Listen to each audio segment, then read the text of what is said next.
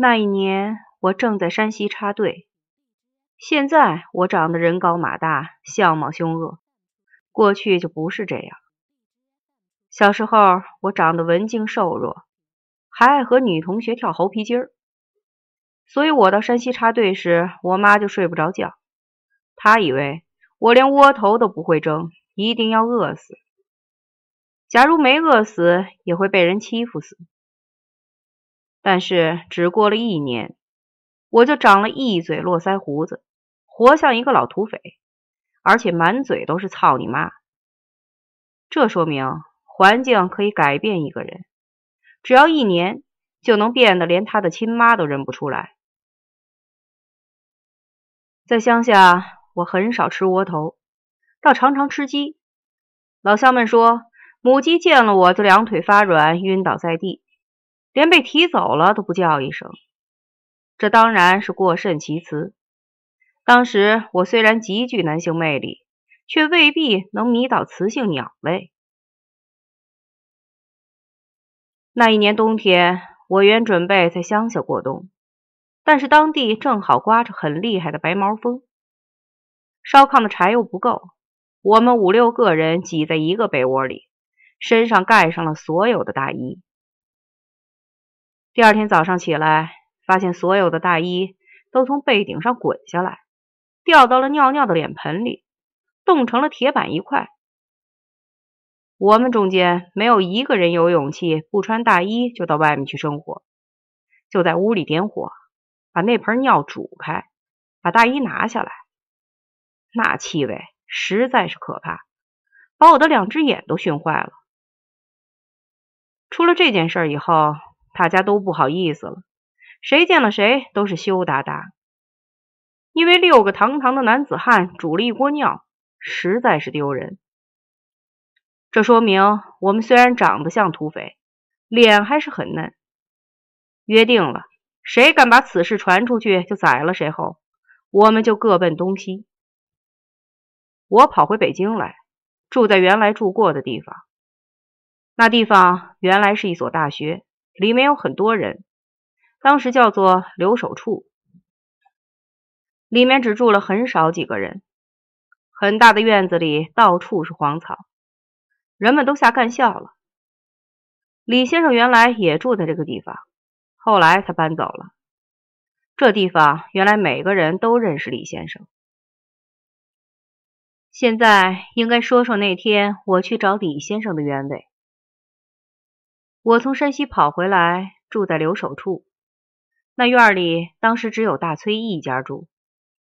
这位大崔原来也是我们的邻居。除此之外，他还是我爸爸的同事，李先生的老同学，长得人高马大，笑口常开，一团和气。大家去下干校，家里还有些东西，是得找个大家都放心的人看着。大崔实在是最合适的人选，他老婆也是我们院的人，所以一起留下来。刚回来，我去找他借房子，管他叫崔叔叔，管他老婆叫阿姨。借到了以后，就改了口，管他叫大崔，管他老婆叫大嫂。当然，这房子不能白住，我也得帮人家干点事儿，跑跑腿儿。所以大崔要找李先生，用不着自己去，告诉我一声就得。当时我非常年轻，也没有阳痿病。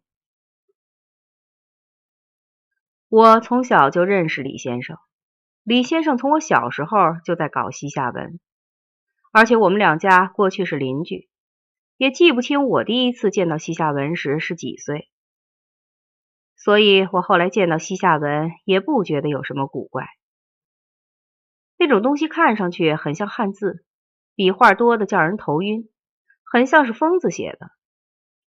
据说除了李先生，世界上没人能够读懂，因为只有李先生能读懂西夏文，所以他有大学问。但是他依然穷困潦倒，这是因为只有他能读懂西夏文，所以他的学问就得不到承认。假如别人能先读懂了西夏文，或许他的学问就有人承认。但是那又不是他的学问了。除此之外，还因为当时在文革中，北京城八百年的城墙被人拆掉了，都没人说个不字。还有谁关心西夏文？除了西夏文，我还记得隔壁李先生那间房子老是烟雾弥漫，李先生的脸色老是那么黄，好像得了黄疸病。李先生对我很凶。后来我才知道。过去李先生最烦有人不打招呼就到他那里串门，但是后来我专到他那里去串门，因为他反正没胆子把我吃了。所谓串门，就是没有事儿跑到别人家里去坐着。但是那一天我去找李先生，可不是没事儿，而是要告诉他，有人请他翻一些文件，没有稿酬，只有签字三毛钱的烟茶钱。李先生听了很高兴，马上就跑去了。在大天白日下，骑着他那辆古怪车子，身穿着一件再生毛料的古怪衣服，那种料子和麻袋片是一样的。闯到那个原来是大学，当时叫留守处，而且人人认识他的地方去，并不是李先生的一贯作风。这是因为那个院子里现在没有几个人。人多时，李先生总是天黑后才去的。这说明李先生虽然穷困潦倒，依然很面嫩。我和李先生熟，除了过去在一个院里住过几年邻居，还因为不住邻居后，他还是老找我给他修收音机。李先生有一台李家牌的收音机，那收音机有小棍儿那么大，非常气派。这说明李先生并不是一贯穷困潦倒，还有过能买起收音机的时候。这家伙晚上睡不着觉，想听听俄语台，但是听不清，就鼓捣他的收音机，胡乱修改线路，直到那收音机惨叫几声，再也不响了，他才安心睡觉。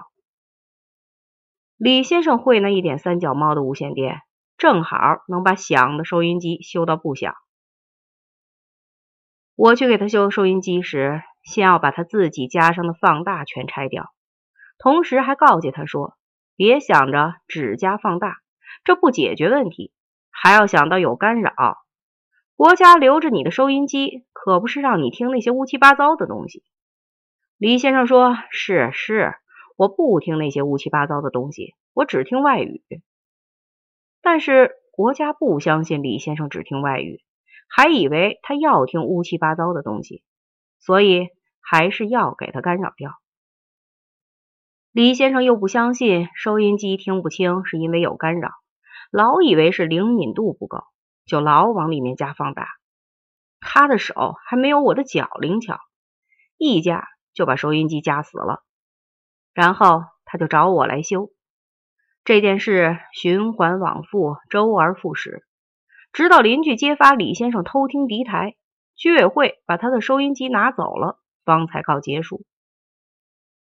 我去找他那回，他刚刚失去了收音机。李先生见了我就说这件事，同时愁眉苦脸。我就安慰他说：“这也好，省得再找我修。”我这样安慰过以后，他好像更伤心了。这件事儿证明了一个道理：萨特先生说的很对。